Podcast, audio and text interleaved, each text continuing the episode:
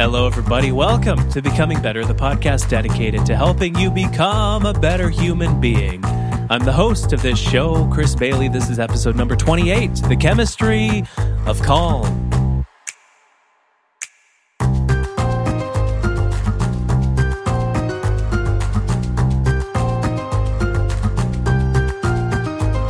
Over the last few episodes, Arden and I have been chatting a bit about the idea of calm. So we thought, in addition to us chatting about the topic, uh, it'd be helpful to bring in an expert who studies it. So today, I'm thrilled to welcome to the podcast Henry Emmons. Henry is a clinical psychiatrist, very intimidating, and the author of two books, The Chemistry of Calm and The Chemistry of Joy. He tells me he's a a psychiatrist, not a chemist. Uh, he specializes in treating things like anxiety through more holistic means. And this is what I actually loved uh, so much about his book, The Chemistry of Calm, which, if you're listening to this, go out and buy the book. You know, hop over to uh, maybe your local booksellers delivering. Maybe you want, you know, maybe whatever format you want, whatever you so desire. I highly recommend it. Um, and what I love about it is it doesn't just focus on what medication you should be on if you feel feel restless. Uh, it talks about everything from food to exercise and sleep and caffeine, uh, even supplements and meditation, um, and about the ways eh, and about how the ways in which we live uh, affect uh, how calm we feel every day. So, welcome, Henry Emmons, to the show. Thank you so much, Chris. I'm really happy to be here. Yeah, it's, it's good to have you. Uh, th- this is like a therapy uh, session for, for me, at least. You know, we're going through a, a pretty, pretty, uh, it's, it's, it, honestly, this podcast is a way of, of me getting free uh, therapy. Uh, but, but laying the groundwork, you know, we're going through a pretty, um, pretty anxious period uh, in our in our world's history right now. How are you feeling right now? How are you holding up? Well, you know, I'm actually faring quite well. I, I live in Minnesota, which I think Minnesota. has responded, yeah, responded rather similarly to I think how you're doing things in Canada, and we've yeah. we've managed to socially distance ourselves. Although some people argue that's our normal way of life rather than uh, something all that different. Yeah. But we, have managed to slow things down enough that I think, you know, most people are feeling pretty comfortable. Um, oh, that's good. Yeah. So doing okay. That's good. So the the chemistry of calm uh, it's a book about anxiety as as much of it as it is a book about calm uh, i'm curious you know especially you know even in this socially distanced world many of us uh, e- even if things are going okay we're feeling a bit anxious right now. I'm curious how you personally view the relationship between these two ideas of of calm and anxiety. Would you say that calm and anxiety are two sides of the same coin? Are they uh, the inverse of one another? Is calm the absence of anxiety? What what essentially what is uh, anxiety? What is calm? Right. Well, I I like to distinguish between um, what might be considered normal anxiety or normal stress or fear, and then what's more likely to cause problems or become pathological. And, and I, I think right mm-hmm. now, at this time of coronavirus, it's important to say that it's really normal to feel some stress or anxiety. That's that's not not in any way anything pathological. But so if I'm feeling anxious right now, it's not something wrong with me. It's not something wrong. No, not at all. And but I think uh, there's a paradox here, which is that it is possible to experience this as a stressful time, and yet um, do so in a way where you're still relatively calm, where you have some degree of equanimity. You know that that you can still see what's going on, you can face it, you can deal with it in a way that um, is not dominated by fear or anxiety, even though it is a, a, time where it's normal to feel a little bit of fear or stress. Mm. So, what what is calm? So, calm to me is, and, and back to that question, is it just the inverse of, of anxiety or fear?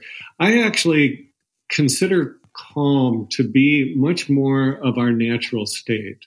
Mm. I hmm. think that um, that that if we were to allow ourselves to to live in the way that we're really designed in a, a way that's really closer to nature, I think that we would experience calm by far the majority of the time. Um, and and again, wow. calm does not mean that there's never any sense of fear or stress. It's really normal to be able to feel fear when something is threatening, but to do so still in a way that you can you can face that threat um, as calmly and evenly as you can, and make make really good decisions even in the face of that. That that's fascinating. How you think calm is our natural state. You know, we if you look at how kind of we're reacting right now, we're surrounded by so much news, which you know, we didn't necessarily evolve in the wilderness to, to have news hosts screaming at us or constantly refreshing news updates or even a news paper arrive at, at our doorstep every morning. And so we, I, I guess, you know, reading between the lines, we're kind of finding ourselves in a situation where our biology is a bit mismatched to um, the current uh, anxious state of the world. Um, and, but, you know, since everybody has a different life, everybody's kind of reacting to this differently. Uh, what would you say on the whole uh, we're doing right and wrong when it comes to our tendencies to respond to a situation like this? Well, I think it's useful to remember that the human mind is made to see what's wrong. It, it mm. it's kind of geared toward the negative a little bit, or toward you know looking for threat, being a little more on the vigilant end of things. And I, I really believe that we are designed that way uh, because of the need to survive. You know, it's it's evolution, really. Yeah. Uh, because you know we historically there have been a lot of threats, and actually this is one of them. This coronavirus is a real threat, and so so kind of being vigilant and on guard is the normal, natural, healthy thing to do to some extent. Yeah. But but I also think you know that um, it is a mistake, I believe, to be feeding ourselves a constant stream of fearful images and um, horrifying statistics and you know just all of the the things that unfortunately does sell news newscasts but yeah. it um, you know if, if if it's too much if you're doing it too much of the time it's like very much like eating a a diet where you're just eating too much junk food. And even though you like it and it's okay to, you know, to have it once in a while, it throws you off balance. And I, I yeah. do think that a lot of us right now need to be careful about keeping that balance. So I, am not someone who believes that we should put our head in the sand and not pay any attention to what's going on out there. But at the same time, how much do we really need to to keep feeding ourselves over the course of a day. Yeah. So you're you're still practicing from what I understand clinically th- throughout this crisis. Um, what what little changes are you seeing people make with regard to uh, how they respond to this situation that are helping them out? Great question. I you know I've I've actually and been... would you be able to give the names of those? Cl- no, I'm just kidding. yes, of course. names and numbers. Yeah. Um, you know, I've actually been surprised a bit at how well it, it seems that people are coping in general. Um, mm. And that's not universally true, and that doesn't mean that someone who is really struggling or feeling, you know, really strongly anxious that there's anything wrong with them for feeling that way. But but by and large, it feels like like people have have adapted and taken this in stride much more than I expected that they huh. would. So I think that there's something about people's uh, flexibility, adaptability, uh, resilience. You know, you look at how dramatic the world has changed and how our lifestyles have changed, you would think we would all be freaking out. But but by and large, I think that people are kind of rolling with it and accepting that we have to make some of these changes right now. Now, long term, you know, people are not going to want to socially distance or yeah. you know give up their their jobs and careers, of course. But still, it's pretty impressive to me how well, the majority of people have have surrendered to this and hmm. and been flexible and adaptable. Do you think flexibility is the key here, so that it's more of a mental shift that we need to make, or do you think it's more of a tactical shift that we need to make in terms of not checking the news as often, for example? Great, great question. I, I think it's both, but I actually do believe that um, whether it's coronavirus or really any other huge stressor in your life, the capacity to be flexible, to um, to accept what's going on, and um, and not fight it, not resist it too much. Mm-hmm. I think it's an incredible asset, and it's it, to me that's something that we can be maybe taking from this uh, this entire experience that you know our ability to accept what is to see see really really see honestly what is uh, to accept that that's simply what is happening and then be able to to move from there and make our decisions and make our life changes it gives people so much more inner power to yeah. be able to address something so this flexibility that you mentioned. You know, the you mentioned the word equanimity uh, uh, off the top of the podcast too. Uh, one topic that comes to mind that you, you, write a little bit about in the book is meditation. You know, the, and so as a clinical psychiatrist, people might think, "Well, what's this? What's this fella talking about? This hippy dippy idea uh, of meditation?" you know, this uh, you know because it calls to mind a lot of different um, it, it, mental images for people. But uh, as listeners to the podcast know, it's something that we talk a lot about on the podcast in order uh, if, if for getting through more anxious periods and just simply coming to terms with how things change. Uh, how, how do you find yourself practicing meditation in order to experience calm in a time like this? Well, I'll tell you, uh, when I first started using meditation in my clinical practice. This was a long time ago. It was in the early 1990s. A lot of people viewed it as a hippy dippy idea, yeah. including you know a lot of my colleagues. Um, I was really drawn to it from a you know very early stage, and and immediately uh, realized how incredibly helpful it was for mm. people. Mm. So you know, to me, you know, I, I'm I guess I'm a scientific consumer as a as a physician, a psychiatrist, a clinician.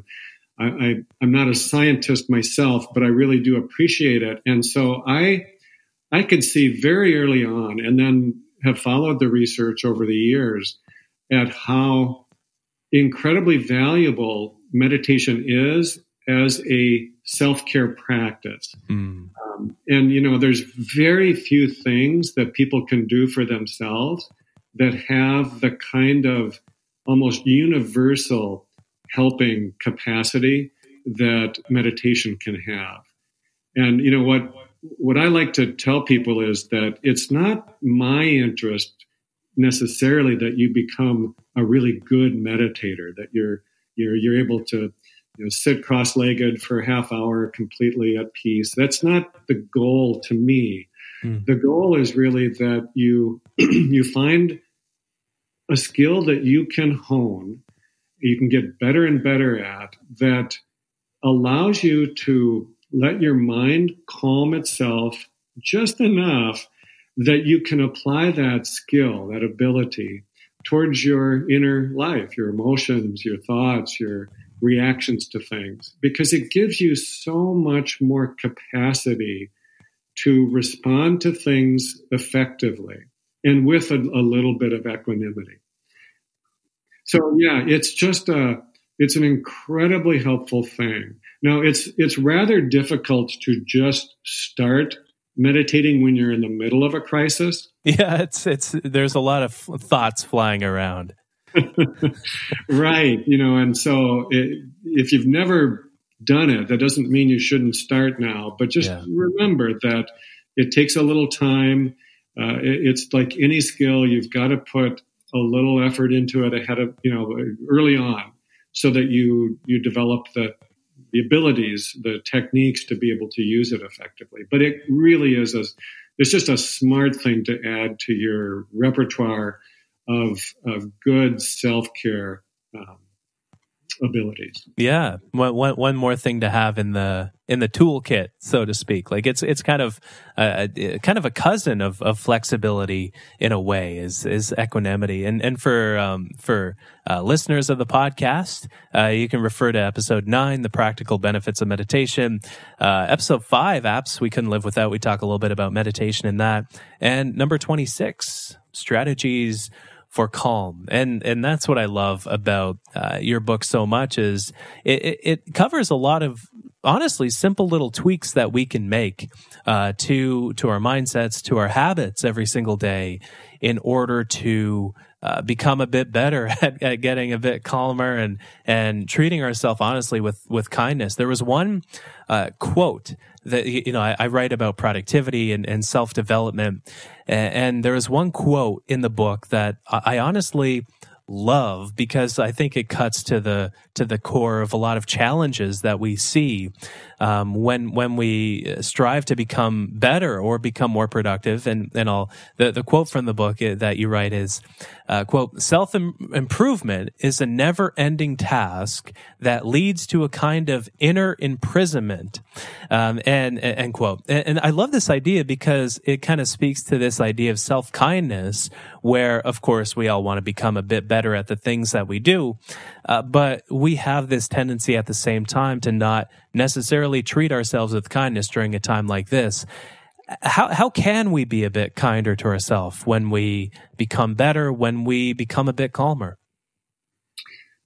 Well, I love that you you referred to to simple tweaks because I, I really I really believe that being really mentally healthy is not a mystery and it's not difficult mm-hmm. or hard for people to achieve. So I really like to try to provide people with with really kind of simple, straightforward things that they can do. And, and self acceptance or self kindness or self compassion is probably one of the most simple and yet most powerful things people can do for themselves. So one one thing that and, and the, the, the quote that you referenced is really it's really comparing this striving for self improvement versus uh, just an acceptance of yourself wherever mm. you are, knowing that you can still improve or or you know seek to get better, but it's not done out of this sense of being driven or or be, having to be rigid about things. Yeah. So I really see rigidity in almost any way as an enemy of joy or an enemy of calm. It, it's that that mm. feeling like I've got to do things just a certain way, or I've got to achieve this particular goal, or what whatever it is. If you can approach your your life, whether it's work, relationships, self care, if you can approach it with a greater degree of flexibility, not having to be rigid, but still working, you know, hard, trying to do things well. Um, I, and then you can you can accept yourself wherever you are in that process. It gives you a a place of real power to move from. Mm. Um, if you can fully accept where you are right here, right now, it it really does allow you to to see things more clearly and make decisions, you know, just with a greater degree of clarity and openness. Uh, yeah, and this is something that I, I feel a lot of people are struggling with now because it's harder than ever uh, during a time like this to invest in ourselves, to think about productivity when the news is just a tab away. Uh, like, uh, how do we accept the fact that we're not as productive right now, or that we can't focus on on our goals? Well, you know, I, I see this um, this time as almost like a personal retreat. Now, mm. I, having said that, I am fully aware that that there are a lot of people who have simply lost their livelihoods, and yeah, and it's pretty hard to see it as a sabbatical or a retreat. But but yet, you know, it, it is possible to to view it that way. That this is a break from life as usual, whether it was desired or not. It, it is just a fact. And, and that time hmm. can be used for however we choose to use it. And so I've I've been choosing to to kind of relish this um, enforced slowing down. Mm. And, um, connecting with my wife, for example, who I'm with almost all the time. Yeah. Well, but, but the, you know, she must be sick of you by now. well, I think there is something, something to that. But, uh, but you know, uh, we've actually really enjoyed this this time, kind of free of distractions, and um, life has just been simplified so dramatically here in ways that I'm I'm kind of relishing. Um, you know, so I, I take a walk every morning uh, right after breakfast, and I'm really enjoying that time, and and I'm just kind of trying to fall into these routines and and accept that right now this is my life. It's not that flashy or or um, exciting, but at the same time, I'm experiencing a deeper sense of pleasure from things that I often don't pay any attention to. Mm. Yeah, that's really nice. It's uh yeah, I guess there's multiple angles that that we can look at this from. You know, the the the kind of natural threatening angle as as you say we uh we we tend to look at the threats around us instead of the opportunities around us. So that simple shift, especially with the against the backdrop of flexibility is it's kind of nice. It's kind of refreshing to hear, uh, you know, in, in a world that only seems to care about the threat. Well, you know, I, I, I think it's really worth learning something from nature about how to live. And, um, you know, in nature, there are these fallow times. There are times where it looks like nothing is happening. And yet the soil, the earth, uh, the creatures are kind of renewing their strength, so to speak. Mm. They're they're um, kind of going inward or or downward, and it's it's a it's a fallow time, but that doesn't mean there's nothing happening. There's there's a lot of kind of re, regrouping or regeneration. I'm also uh, really impressed with how quickly the natural world seems to be rebounding or responding to the, the, the slowing down of human activity. Um, and again, I think it's a lesson for us that being always active, always moving, always growing is not natural. That's not what nature does. And, mm. and taking a break from that once in a while uh, might turn out to be a really good thing. Mm. Maybe it's something we all need. I think it might be. You know, mm. maybe something for us to remember. I think, you know, for many people who who come from a religious tradition, there's there's this um, importance of taking a Sabbath, having a, a, a, not just a break from life, but a chance to turn inward and and kind of remind ourselves of what is really important. Yeah. What what an awesome place. I did to to end things, but I, I do have one uh, extra question for you because there's just so much in the book. Um, but I feel there's one other idea that people need to hear uh, in addition to the self kindness, in addition uh, to the meditation, to the mindset of uh, of flexibility, and that's surrounding. And, and this is something that uh, I have some personal experience with uh, in terms of struggling with this one aspect, and that's caffeine. Uh, so, uh, at the beginning of, of the the previous year of of 2019, I noticed myself getting uh, honestly quite dizzy at times. And I didn't know what was causing it at, at first, but I realized that the dizziness often came after I had coffee in the morning, after I, I had maybe two or three cups of coffee in the morning. And it, it took me a while to realize that what I was suffering from was honestly anxiety, um, that, that the caffeine and work and the confluence of other factors uh, were inducing. And you write a bit about caffeine in the book, and I'll I'll quote uh, for the benefit of of uh, people who haven't yet read the chemistry of calm, which I highly recommend. But you write a bit about caffeine. Quote: uh, If you are suffering from anxiety or insomnia, or simply going through a period of stress, you should eliminate stimulants that means coffee, caffeinated tea, and most soft drinks. You say later in the book, quote, uh, caffeine is a toxin for most people. Uh, it, it, can be harmful when your brain is overactive. Uh, until your symptoms resolve, eliminate it or at least limit yourself to one or two beverages per day. End quote.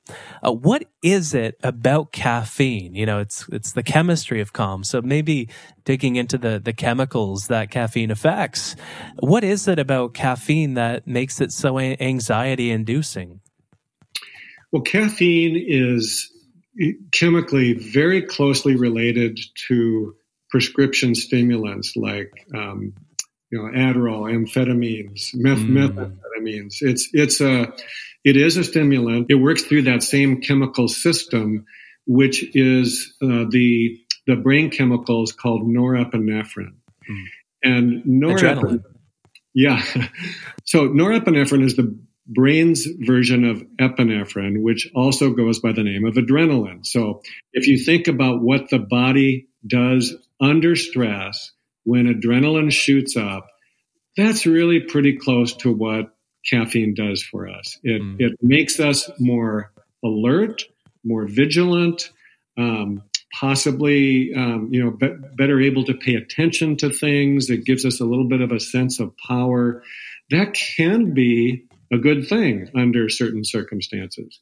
Yeah. But if your body is already in that heightened state where you're you're already stressed and vigilant and maybe over focused, it's a little bit like adding fuel to the fire. Mm. So I, uh, actually did a podcast recently where we were talking about how so many people are feeling tired and sluggish right now yeah. Uh, myself included. And so currently I am drinking caffeine. I am having coffee at least every morning and often a cup of, of good, strong tea in the afternoon. But I'm not having any problem sleeping, believe me. Hmm. Uh, and I'm not feeling, you know, overly stressed or what have you. So, yeah. you know, not that caffeine itself is a bad thing that you have to avoid it all the time. But certainly, if you're having trouble sleeping, uh, if you're feeling really anxious, restless, stressed, you ought to consider gradually cutting back the amount of caffeine you drink until mm. either you're off of it or those those kind of symptoms disappear. Yeah, it's one of those substances where everybody reacts differently. You know, I've I have friends who can have the, they're the they're the uh, the espresso after dinner type. Uh, so they'll have two or three espressos after dinner when we used to go to restaurants, and um, and to- sleep totally fine, and, and text me at six a.m. the next morning. And then there are people like me who uh, who would have half an espresso and then would be up until 4 a.m. So yeah, it's it's um yeah it's so like it's that flexibility again. You know, take what works for you and leave the rest. But uh, I, I would highly recommend uh, that anybody listening to this, this is just a sampling of, of what's in the book. It's you know the chemistry of calm. It's tactical. It's practical, and it's also it's also a, a reminder that there are ways to find calm regardless of our circumstances. So, um, Henry, thank you so much for coming on the podcast. I, I think people will find uh, this quite helpful. Well, it's been my pleasure. Thank you so much for inviting me. The book is The Chemistry of Calm. So, finishing up, becomingbettershow.com is where you can find the corresponding blog article for this episode. I hope you have a wonderful week, and we will see you in a couple Tuesdays.